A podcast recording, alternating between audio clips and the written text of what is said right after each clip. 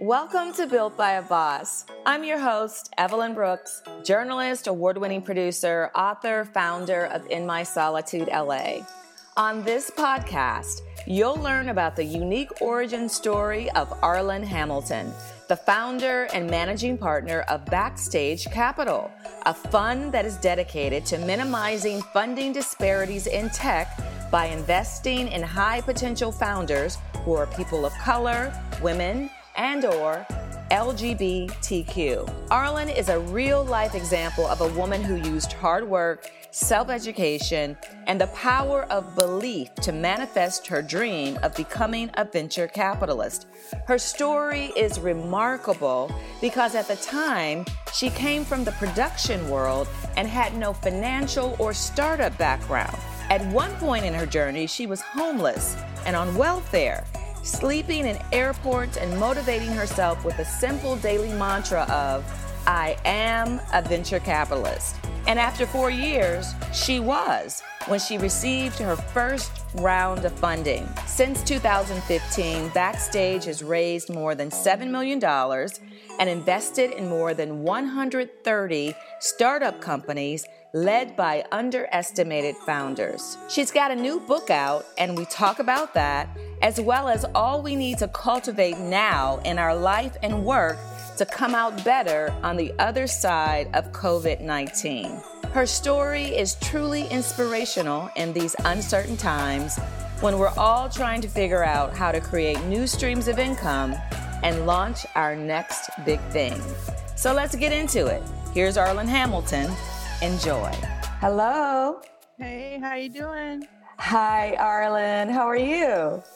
I'm doing pretty well. Good, good. So great to hear you and have you today. Thanks for having me.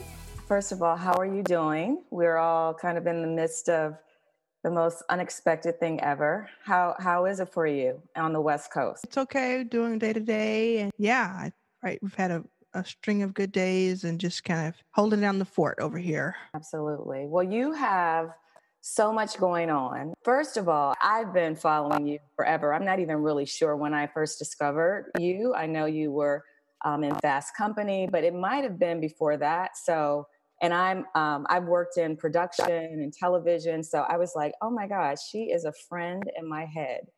So love. That's right.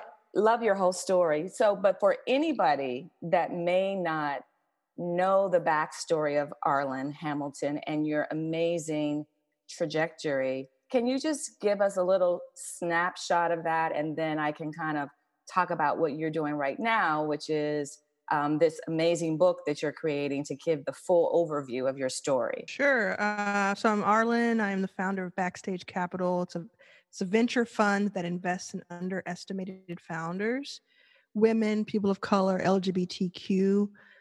And two thousand eleven is when I first started thinking about this fund and, and researching it, and we can go into why. Um, but over time, well, the why actually, the, the simple version of it is like I, I, when researching starting my own company, which I had done in the past but hadn't done it with such structure, mm-hmm. um, two thousand eleven-ish. I realized and found out that ninety percent of all venture capital goes to straight white men in a country where they only make up one third of the population. So that didn't sit well with me. And also I saw it as an opportunity because so many people of, of great value were being overlooked. So I, instead of starting a company, start a fund that invests in other companies, and took several, several years of pounding the pavement and having doors slammed in my in my face, and to get to fall of two thousand fifteen when I got my first investor for this fund, Backstage, uh, an angel investor, uh, a woman in Silicon Valley. And throughout that process, I had various states of housing insecurity, was on food stamps at one point. There's a chapter in my in my uh, book called From Food Stamps to Fast Company, because I later was on the cover of Fast Company um, a few years later. But I then went on to build, and we have invested in over one hundred companies. We invest about twenty-five thousand dollars to one hundred thousand dollars in each company, depending on the, the time and the process. We've seen more than six thousand companies led by these under re- represented underestimated founders. And they are, um, by and large, just kicking major butt. And I'm very, very proud and honored to be a part of that journey. And we're here today, um, looking back at about one hundred thirty companies invested in. That's amazing. I mean, first of all, to be able to find one hundred thirty companies, that that's not the hard part, because everybody's kind of like, I've got a company, I've got a company. But finding all of those different elements that you require to actually put money into the company, when people were saying that those companies aren't out there, how did you discover? How did you find, what was your process for finding these companies? Yeah, and we, we've seen more than six thousand. So we invest in about two percent of what we see. So it is still very, very um, competitive.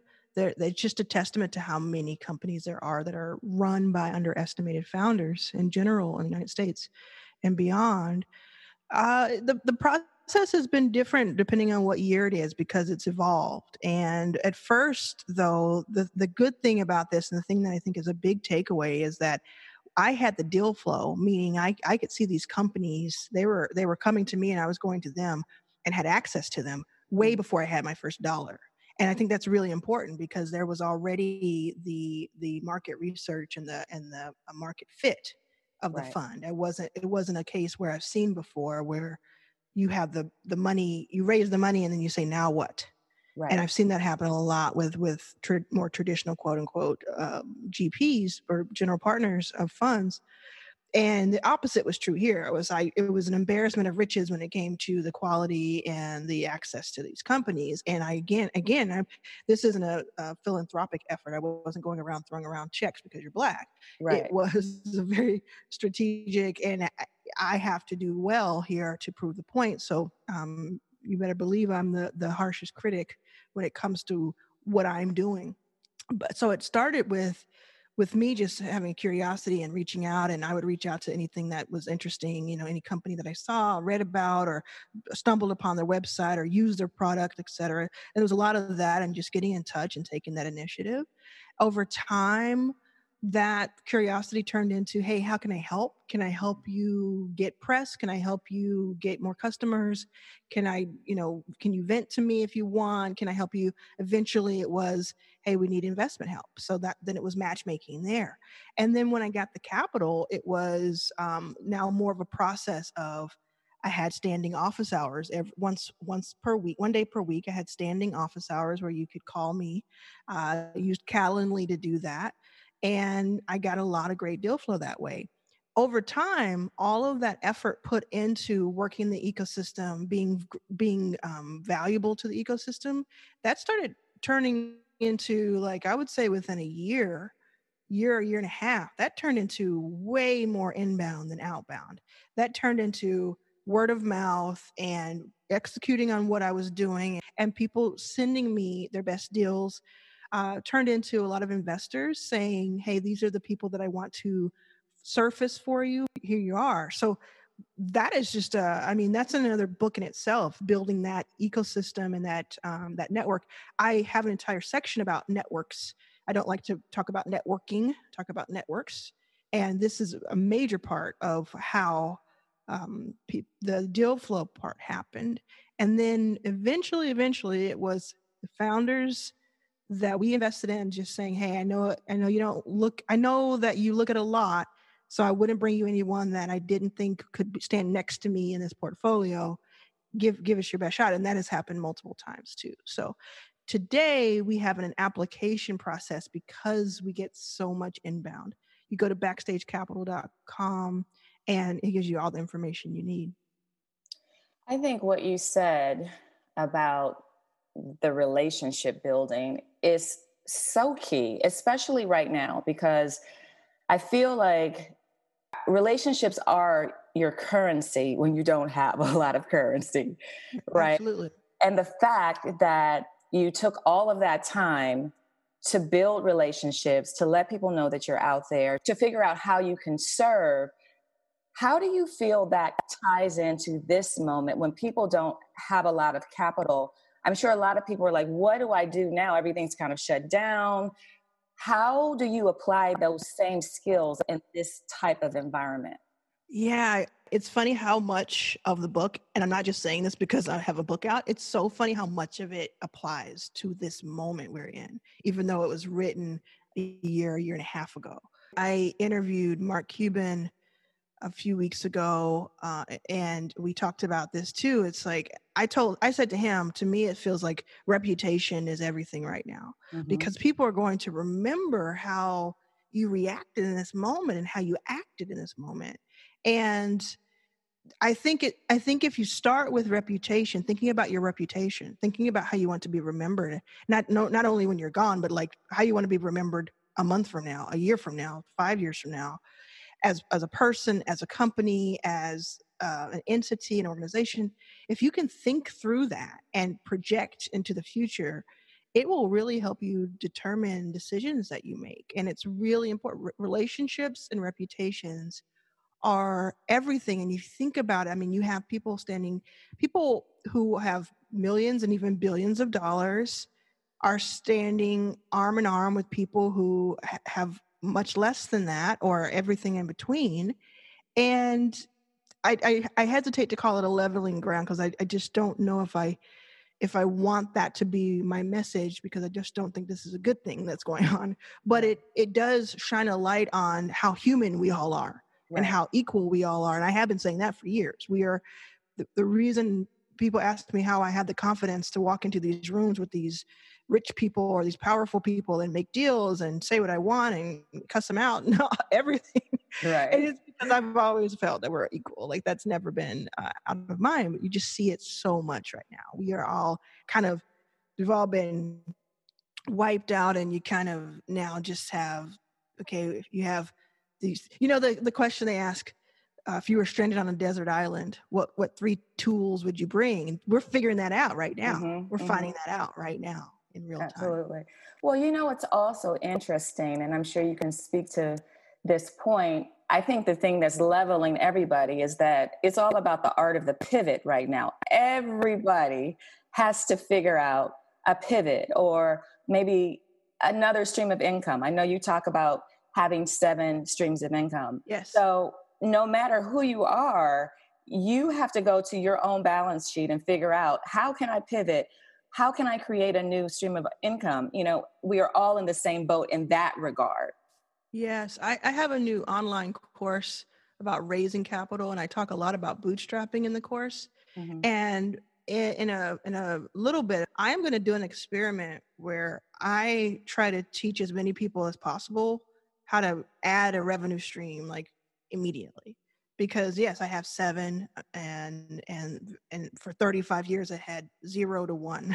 Right. So right. It was, I had a half, I had a maybe, I had a hope and a dream. Um, and the last five years I said, I'm never going to go back to that. So I have to figure out a way that I, that one thing won't knock me out. And, and, and, and the reason, the way you do that is you have multiple um, streams.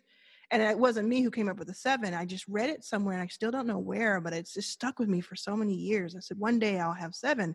And I just, it is so important that you don't have to have seven, but to not have one, to not have, to not have one is, to me, probably what I'll spend the next decade trying to get across to people.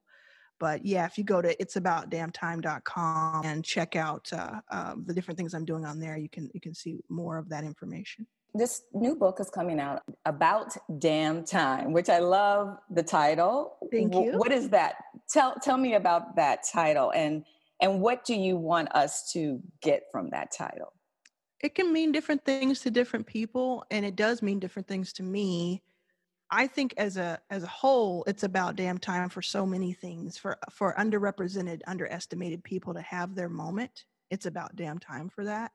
It's about damn time that someone who looks like me, or someone who looks like you, or someone who looks like the person listening to this, and someone who has the background and the profile and the experience of the person listening to this and the reader, it's about damn time that we came into our own. And that's really what I want people to take from it too, as well. I mean, there, there are eight sections, and they all go into different things, and people are pulling different portions of it that, that are really resonating with them. But if you can walk away with it, no matter what your profile, literally, no matter what your profile is. And I've talked to so many people now who are, are from, you know, different groups who have told me different things. But if you can walk away from it, understanding and, and having the conviction of, oh, this is, this is my time. This is mine. I have an equal share in the ownership and the equity of this life. Once I understood that fully, because I, I did not understand that until recently. Um, and until we understand that fully, we won't, we won't get to where we're trying to go, because we have, we'll have that roadblock in front of us. So I want to set that foundation of, yes, let's, you know, we're all equal and all of that, but here's why. And, and here's an illustration of it so that you're inspired to go out and do things. And then I also, fifty percent of the book is how, right? Because I've read a lot of books that are about getting me revved up, but they don't tell me how. And I've a lot of, read a lot of books about the how that don't inspire me. So right. I wanted it to be both. Right. And I, and I think that's what's really so incredibly interesting about your story. Those two things. One, it's the idea of the level of belief you had to have in yourself, because belief is everything. And then I'm always interested in the mindset of the day before you got your first client and the day after. Like the moment you didn't have anything in your checking account, and then when you got like that green light, so to speak. What is the difference between those two days? Or is it the same mindset and the money just had to manifest, so to speak, based on all of the effort that you put in over those three to four years? Yeah. When we were talking about Susan Kimberlin giving me that first uh, check after four plus years of me working towards that, the only thing that changed to me was I didn't have to worry about where I was going to eat and where I was going to sleep. And that was huge, of course, of right, course, right. But nothing else. It, I, if, if I hadn't been prepared for that moment, that luck would have run out real fast. You know, that, that would have been probably where it ended, which is, oh, this is great. I'm out of this. And then I don't have anything to show for it. But I had been, I had been simultaneously searching for capital, working on my personal situation, researching and growing and learning and keeping in touch with these founders, so that the moment I finally got the yes that I needed and that I wanted, it would be on. And it was, right. You know, that's how I was able to invest in a hundred companies in two and a half years. And again, these are not me going out and just throwing checks at people and it's really fast. This is like one by one by one, looking at fifty companies to get to the one. It was that foundation that was set. And I still to this day have uh, time in my day carved out uh, for me to learn something, to research, to just be better and better and better every every day. That's amazing. And and So, so true, because here's the thing that I think is really important about this moment and why I think it's great to kind of lay it out for people. There's the shiny bobbly part of like, and then this happened, but then I had to do this to get it. Because the mm-hmm. thing about it is all of that time that you were working hard to make this moment happen, I think that it just prepares you for the next moment and the next moment. It's like, it it doesn't stop, you know what I mean? And so for a lot of people that are entrepreneurs that have businesses, talk to them about how, okay, we're in the middle of covid nineteen, but two years from now in your business, there will be something else. And how are you prepared for that? Yes. I think that the lessons that we learn now, the reason that they're so important and the reason that they actually give me hope and optimism is not only that it's going to be a Band-Aid and a, and a, a buoy today, it's going to help us today, but I think there's a lot that's going to be taught and learned over the next several months, over the next couple of years, that will that people will look back twenty years from now and say, I learned this skill, I learned this way of, of doing, I changed the way I do things because of that. And that's why this works so well. Again, it's about taking that adversity and that even feeling dire and doom and and gloom and all of that, and not necessarily just putting on a smile and going out there and it's going to be fine and just saying it and that fixes everything, but really, really fi- finding your mettle, you know, finding wh- what you're worth, rising to the occasion when you can, taking good care of yourself when it feels too overwhelming, not feeling, not comparing yourself to the next person. All of those things are really important, but really just mining as much of the information, the learnings, the skills, the habits, everything that you can from this very moment. What did you learn about Arlen while writing this new book? I hadn't had a chance to really, I reflect a lot because I reflect, I've been reflecting daily since I was five years old, as I talk about in the book. I have a lot of that, but I hadn't had a chance to really take in the accomplishments mm-hmm. of the past five years. The, the how different life is. Um, and writing this book, you have to, you have to face it. You face, it talks about the last five years, talks about a little bit fur, uh, further back. You have to really face it. And, and it's really um, taught me that I, I'm, I'm, I'm proud of myself, you know, and I, I know unapologetically. So I, I'm very proud of the, of the accomplishments and the impact that this has had. And it, it, it's a great foundation of what's to come. I'm very excited about the next couple of decades in particular, and the next couple of years in particular. And and it just taught me that it's it's okay to celebrate that. Not that I not that I shirk from that, but when you have it all in one tome, it's easier to to really say, oh well, I, I guess I can, you know, I guess I will order a cupcake and celebrate that, you know. Right, it's right. Been about, it's been about the work for so long, and it will continue to be. Do you think that that's something a lot of women entrepreneurs struggle with, that that willingness to celebrate themselves? Because a lot of times men don't have a problem with, like, you know, I'm the best. You know what I mean? It's like men don't always feel like they don't deserve something in some type of way. Do you think that's something that women struggle with in general, or is it women in business? I'm not sure. And I, I, again, I, I've, I've never been one to uh, struggle with that, as I said, but it's more about being so heads down that I just hadn't had time to even think about it and let, let it wash over me. And I, there are a lot of things I've observed about women and men and people of color versus others, and et cetera. And for sure, in my observations, I've seen that there is a, there's just less confidence across the board for women from all backgrounds for whatever reason. And, and, uh, well, I actually talk about the reasonings in the book, but it's, it's, it's, it's mostly what we've been taught and what, what we've seen in the world. And, uh, there's a lot more, um, autonomy that, that we have that we, we will discover. So I have, uh, two more questions for you. We all have twenty-four hours in one day. But what I do with my twenty-four hours and what you do with your twenty-four hours has huge impact on how successful we are.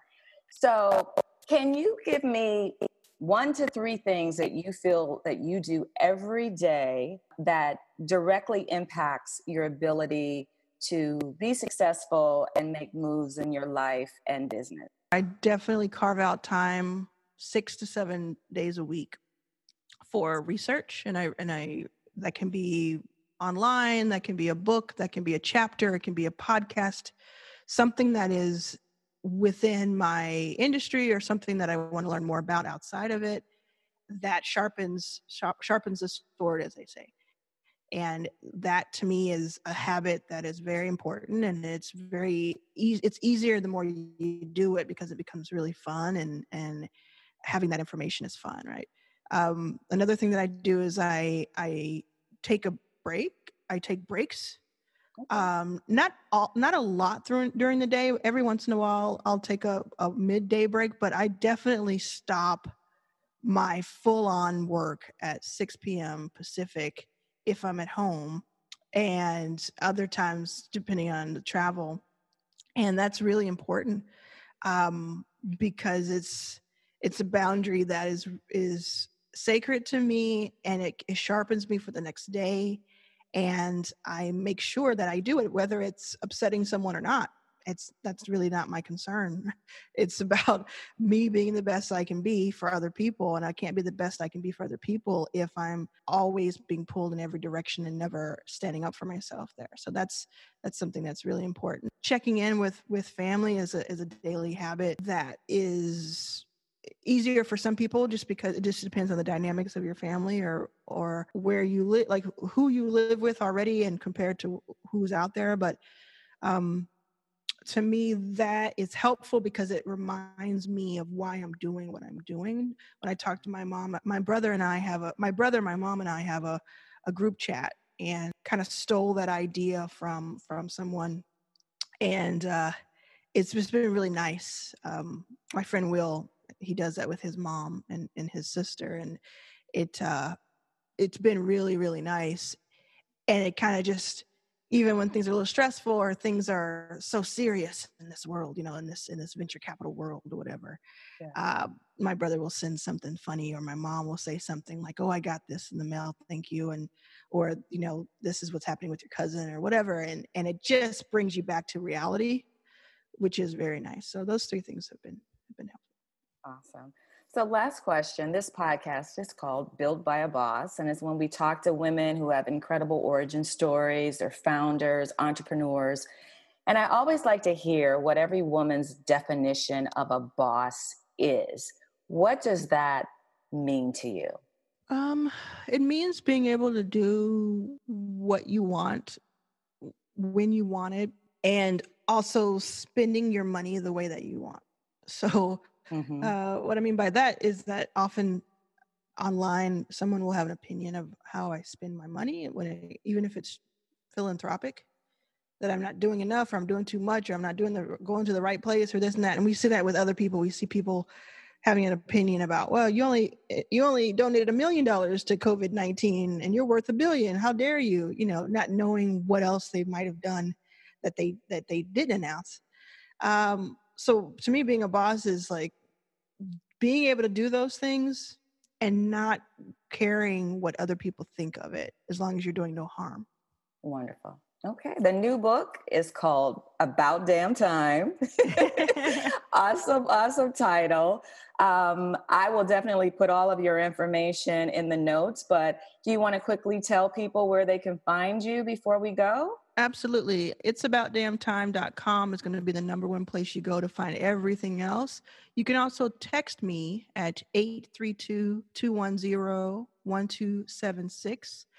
And if you let me know where you found me uh, on this podcast, I'll, I'll write back to you, and uh, I'll send you send you something to, for your troubles. eight three two, two one zero, one two seven six. I just keep up with you. It's really me t- texting. It's not a bot. Um, and uh, we'll we'll go from there, and we'll keep up with each other, and it'll be uh, a good time. It's About Damn Time, How to Turn Being Underestimated into Your Greatest Advantage is the book. Excellent. Thank you so much, Arlen Hamilton. Such a Thank pleasure you. to talk to you. I really, really appreciate it. Thank you.